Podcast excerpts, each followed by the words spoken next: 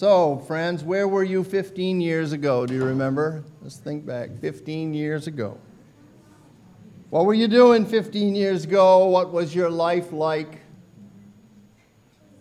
Does it seem like that was a long time ago, or does it seem like yesterday?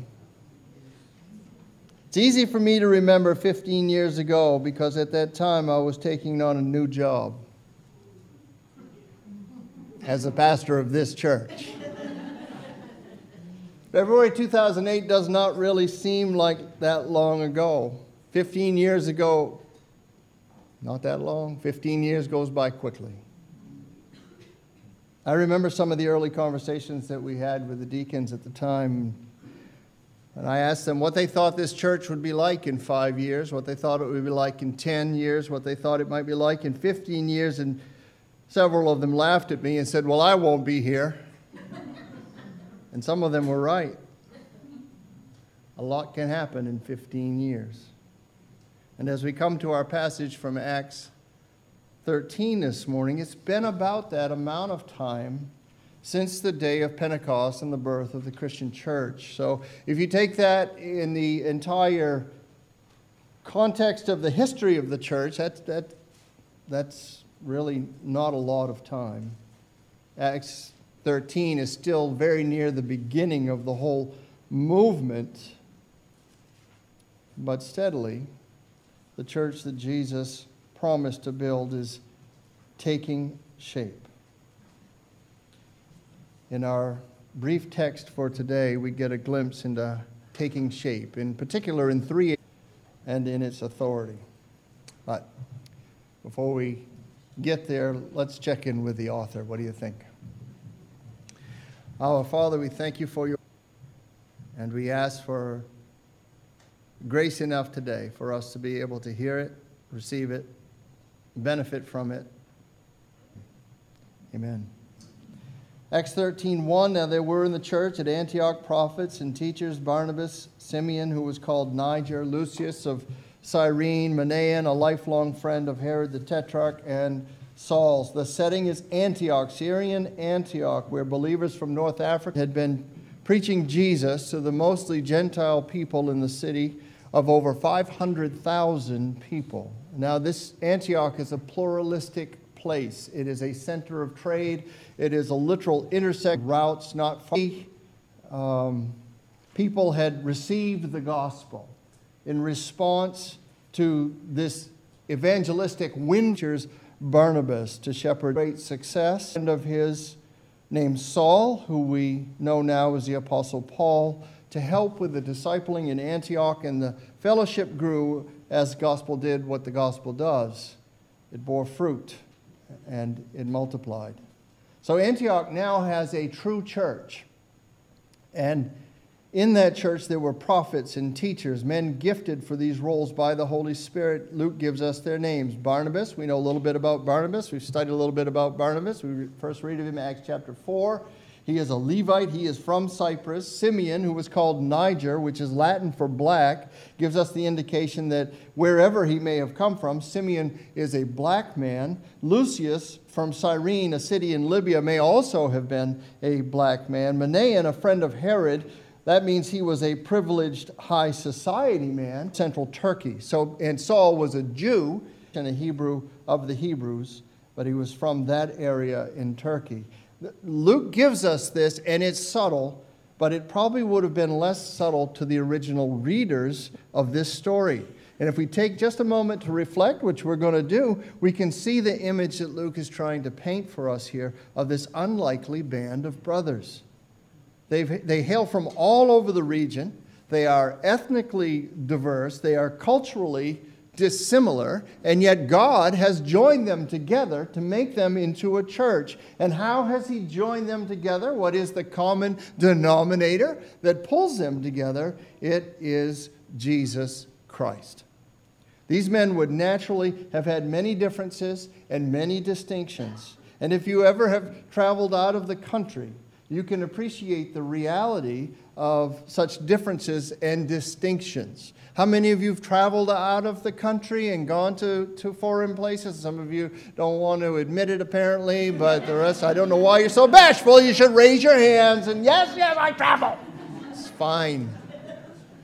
Bonnie's in the Dominican Republic right now. You go to the Dominican Republic as part of our mission trip, and one of the things that happens in your mission training is you get trained about things you can do and things you shouldn't do.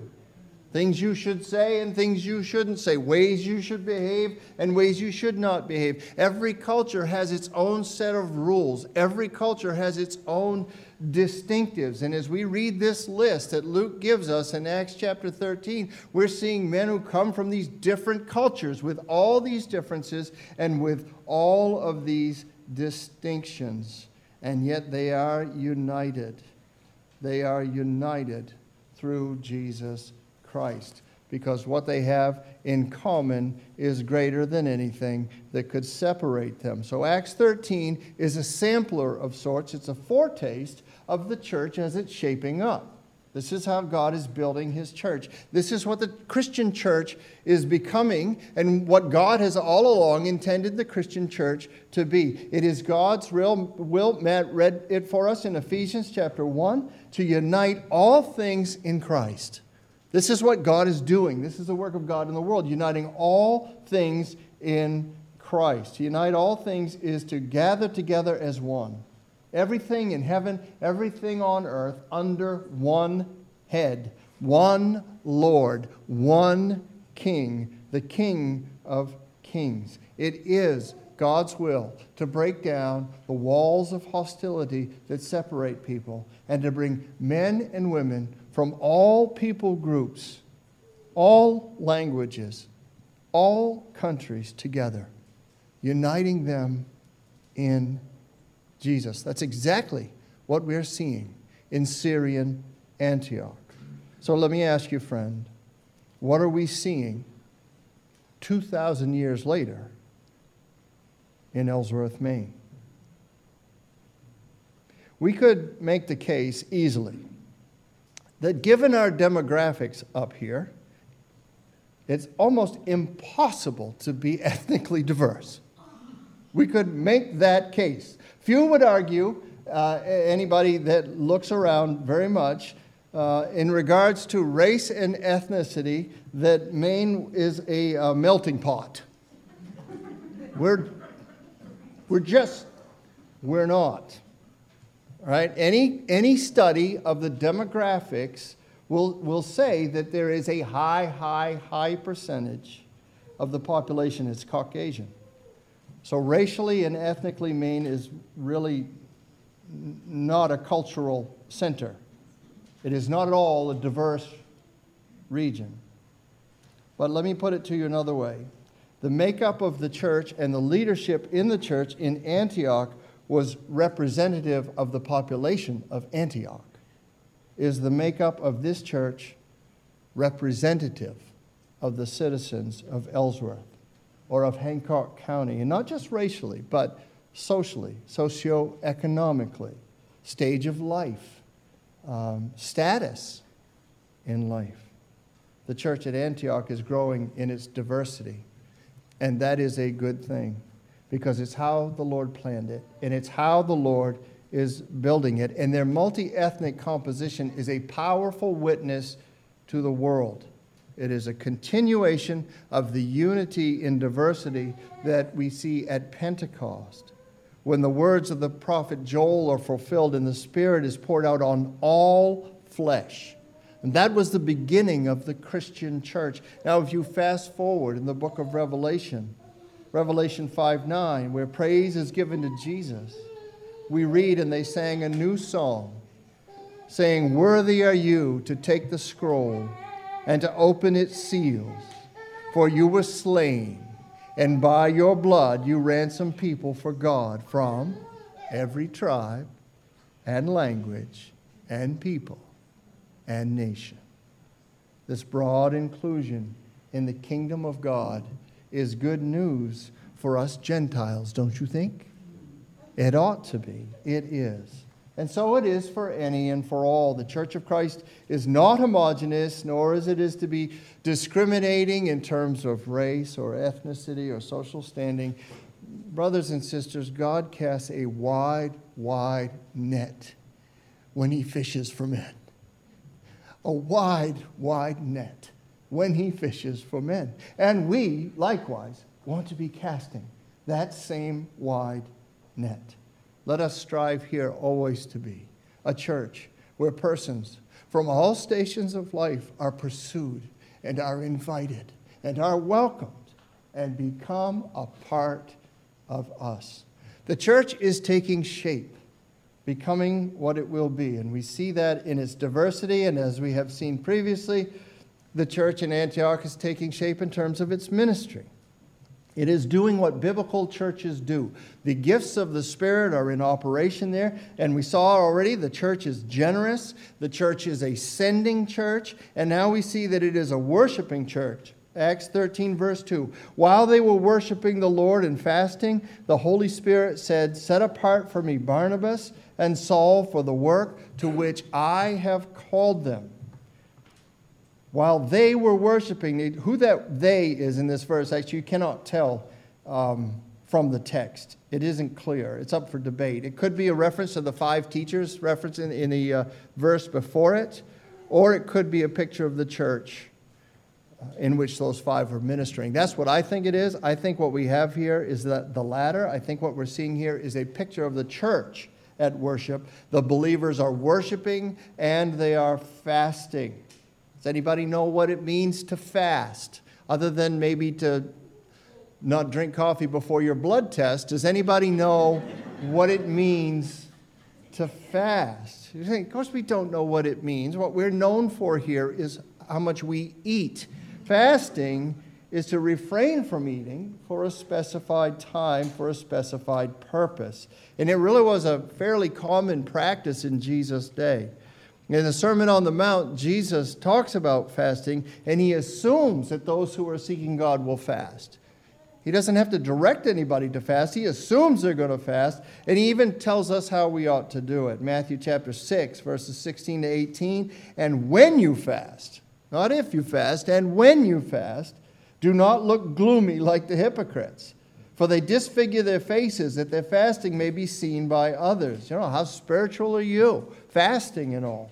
Truly, I say to you, they have received their reward. But when you fast, anoint your head and wash your face, that your fasting may not be seen by others, but by your Father who's in secret, and your Father who sees in secret will reward you. This is not a formula, but it is a promise. Our omniscient God sees our fasting as well as what drives it, as well as the motivation behind why we might want to do it. Are we fasting because we're seeking God, or are we fasting so people will look at us and say, Well, how spiritual, how religious, how good of you to skip a meal? Hebrews 11:6 says he's a rewarder of those who diligently seek him. Proverbs 8:17 says, "I love those who love me, and those who seek me diligently find me." We fast not to be seen by anybody in our fasting, but to seek God especially. We fast.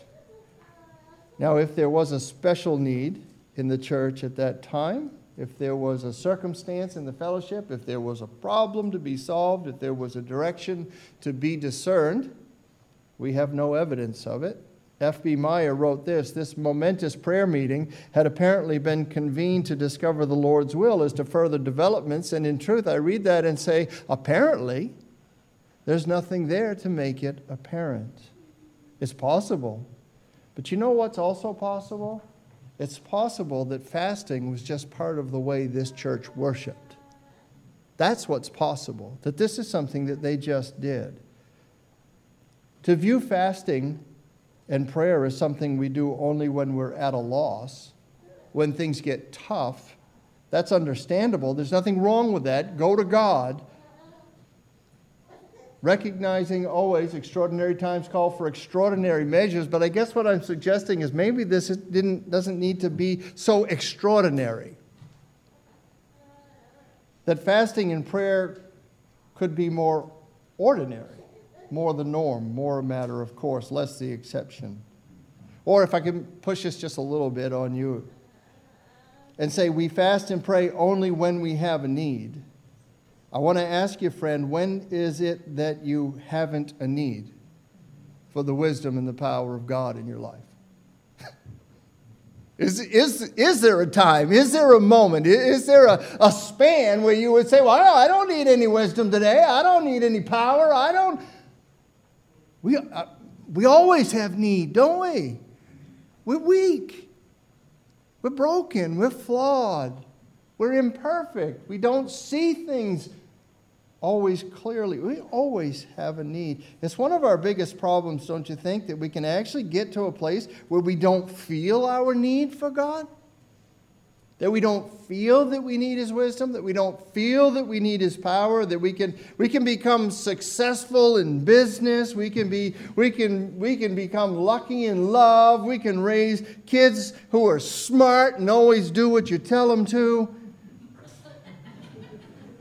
We can excel in athletics in any number of ways. We can work really hard with natural giftings, hardly work at all, and be elevated in the esteem of others and even ourselves and begin to believe that hype, forgetting the role that God plays, the giver of good and perfect gifts. So you wouldn't have anything, as Paul said, what do you have that hasn't been given to you? You wouldn't have anything if God didn't give it to you, but we forget that, don't we? And I think you will agree with me that when we get to that place where we have forgotten that, we find ourselves in a dangerous time. Those have been dangerous times for me. When the roots of pride, self sufficiency begin to take hold. Actually, begin to believe that you're the one doing it. But we can avoid this. A desirable alternative to that self sufficiency is for us to be shamelessly prayer dependent, to lean on God, to lean into God, to take our cues from God, to make our moves because of Him, to turn to Him for His answers instead of just asking Him to bless our choices. Are you guilty of that ever? I mean, turn to Him for answers instead of just bless, asking for the blessing on the choices you've already made. I've done that. The reason I don't consult Him is He might say something different than what I want. but when it gets in motion, I want a blessing. We need to get back behind that motivation and say, I need to turn to you for answers first. I really want to have, I think you really want to have that spirit in Moses, who, who before God says, If you're not coming with us, I'm not going. If you won't go with me, I won't go. That's how much I need you, God. That's how much we need Him. To be shamelessly prayer dependent to fast and to pray. Our vision in this church, one, one aspect of our vision is to be a praying church. We try to live this out a number of ways. Uh, with our prayer meeting. Hopefully, someday soon, we'll have two prayer meetings our prayer chain, our corporate prayers and worship. We try to spend time in prayer in our discipleship groups, in our Sunday school classes.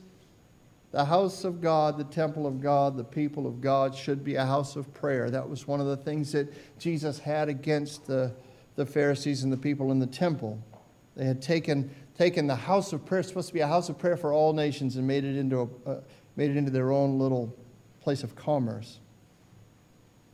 Methodist minister Samuel Chadwick has said this The devil fears nothing from prayerless work, prayerless studies, and prayerless religion. He laughs at our wisdom, he mocks at our toil, but he trembles when we pray. God wants his people to be a praying people, amen. Fasting and prayer are not habits to pull out in a crisis, but they are spiritual disciplines that we can engage in as a matter of course with regularity, practices that keep us close and dependent on our God. And this church in Antioch is fasting and the church is praying. It seeks God and God speaks. So maybe this is a little too obvious of, of an application or implication. I don't mean to offend you, but listen, if you want to walk in God's will, if you need a, a word from God, if you're here today and that's, that's something you've been struggling with, I need a word from God, let me just suggest that you should give Him your full attention. That's what the church is doing here. In Psalm 27, the psalmist says, Hear, O Lord, when I cry aloud, be gracious to me and answer me. You have said, Seek my face. My heart says to you, Your face, Lord, do I seek. If you are here today and you consider yourself a seeker, you likely have looked for answers in many directions, and yet the promise of God is this if you will seek his face, if you will call upon him while he is near, while he may be found, he will reward you. He will answer you. You will find what you're looking for. That's what happened in Antioch. And the people worshiped and fasted, and the Holy Spirit spoke to them. And in this instance, he gives a very clear message. He says, Set apart for me Barnabas and Saul for the work for which I have called them. So we have seen the church now taking shape in regards to its diversity, in regards to the exercise of its spirituality, its ministry, and finally now we see the church taking shape in terms of authority. I find it curious, uh, maybe you do too, that the Holy Spirit here in Acts 13 is, is speaks to the church gives his commands to the church. This is one of the benefits of slowing down with Scripture and just reading it and trying to understand it. What is going on here? Who's speaking God? Who's he speaking to? The Holy Spirit, God the Spirit, is speaking to the church. Why not just speak to the individuals? Why not just speak to Barnabas? Why not just talk to Saul? There's precedent for that. It has happened before Oh. I'll give you a good try. Baby needs a break. Why not just talk to Saul? Why not just talk to Barnabas? Why not talk to the individuals? There is precedent for that sort of divine intervention so far in the book of Acts. We've seen it. Think about Philip, think about Peter, think about Cornelius. Well, I think what's happening here is we're watching and witnessing the Holy Spirit's chosen method, message, and audience is directing himself and vesting authority in the church. We've watched so far as the role of deacon has been developed, starting in Acts chapter 6. We'll see as we get deeper in here how the elders, eldership is being developed. And just as those are taking shape, so too, I believe, is the role of the church in the expansion of the gospel taking shape. God works through his people. God works through his gathered people as his people obey. And he is choosing here to commission his missionaries through the church. He's giving them a job to do. It is the church given the imperative you set these men apart for me. Barnabas and Saul Think it through now, beloved teachers. They've been there for a year more. They've helped these Christians grow from the start of their faith to now. Set them apart for me. I'm going to send them. Maybe, maybe God's speaking to the church because he understands how connected we can get. And he's saying, Yeah, but don't forget, this is all about me. It's not about you. He's choosing to commission his missionaries through the church. It's a church that's going to pray and lay hands on them. It's a church that will stand behind them. It's a church that's going to send them away, and the church that's going to eagerly await a report of their missionary activity. A couple of weeks ago, I asked you to imagine the local church as the wellspring of mission. This really is, to me, a fundamental tenet in Baptist polity the local church as the fundamental unit of mission. The, the, the, work of God comes out of the assembled people. God chooses to work through his church, he chooses to work through the local expressions of it. So let me, let me ask you to ponder something, doing my best to make sure it doesn't sound like a rant. Because if it's a rant, it's automatically disqualified. But if I ask you to ponder it, God intends the church to be the place where people are trained in Scripture, in its application, in its implications. But in formal ways, at least, we have largely handed that over to seminaries. He intends the church to be the place that recognizes and ordains for service ministers of the gospel. But we have often given that over to denominations. He intends the church to be the place that sets apart and sends missionaries. But we have, over the last few hundred years at least, given that over to mission boards. He intends the church to be the group that renders aid to those in need, but we have given that over to community funds, to nonprofit charities, and to government social services.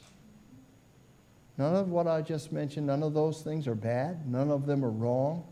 Each has their place. They work beautifully in conjunction with the ministry of the church. They're only problematic when they take the place of the church.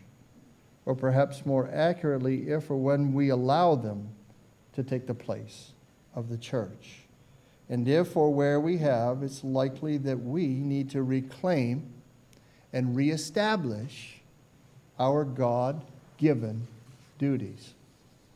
So, in wrapping this up, we see from our passage this morning the Christian church is taking shape developing in terms of its diversity, in terms of its ministry and its authority.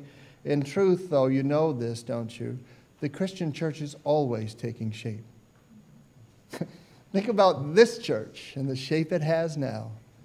Think about 15 years ago and the shape it had then.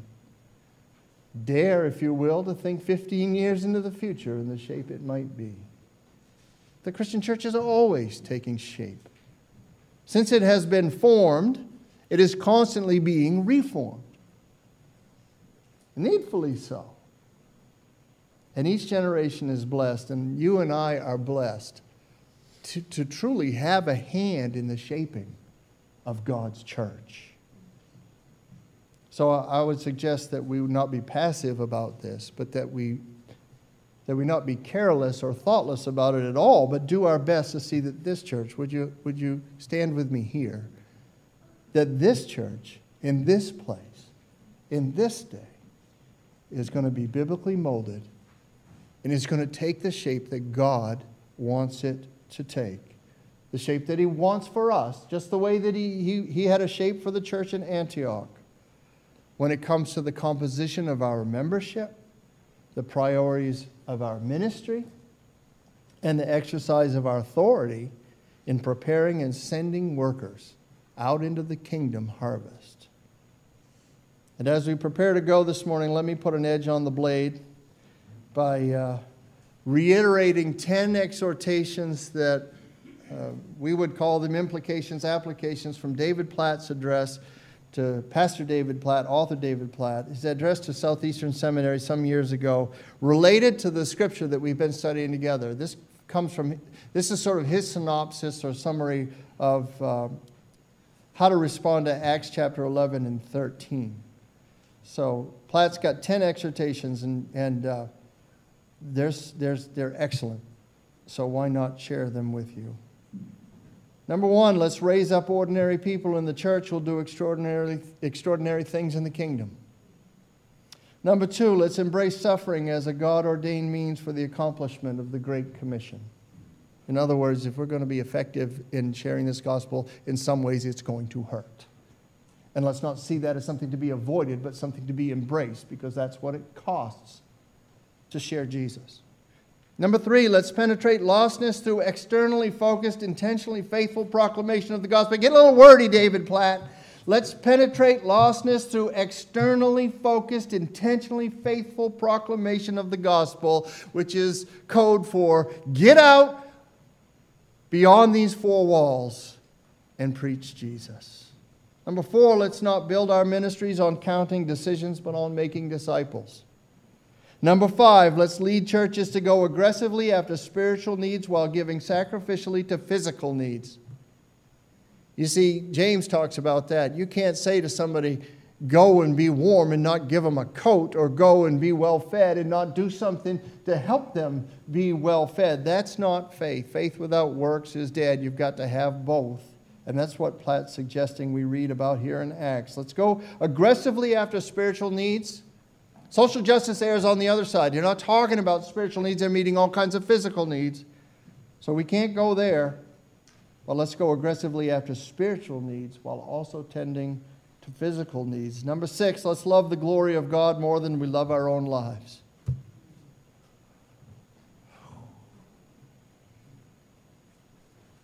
Number seven, let's fast and pray in desperate dependence on the Holy Spirit.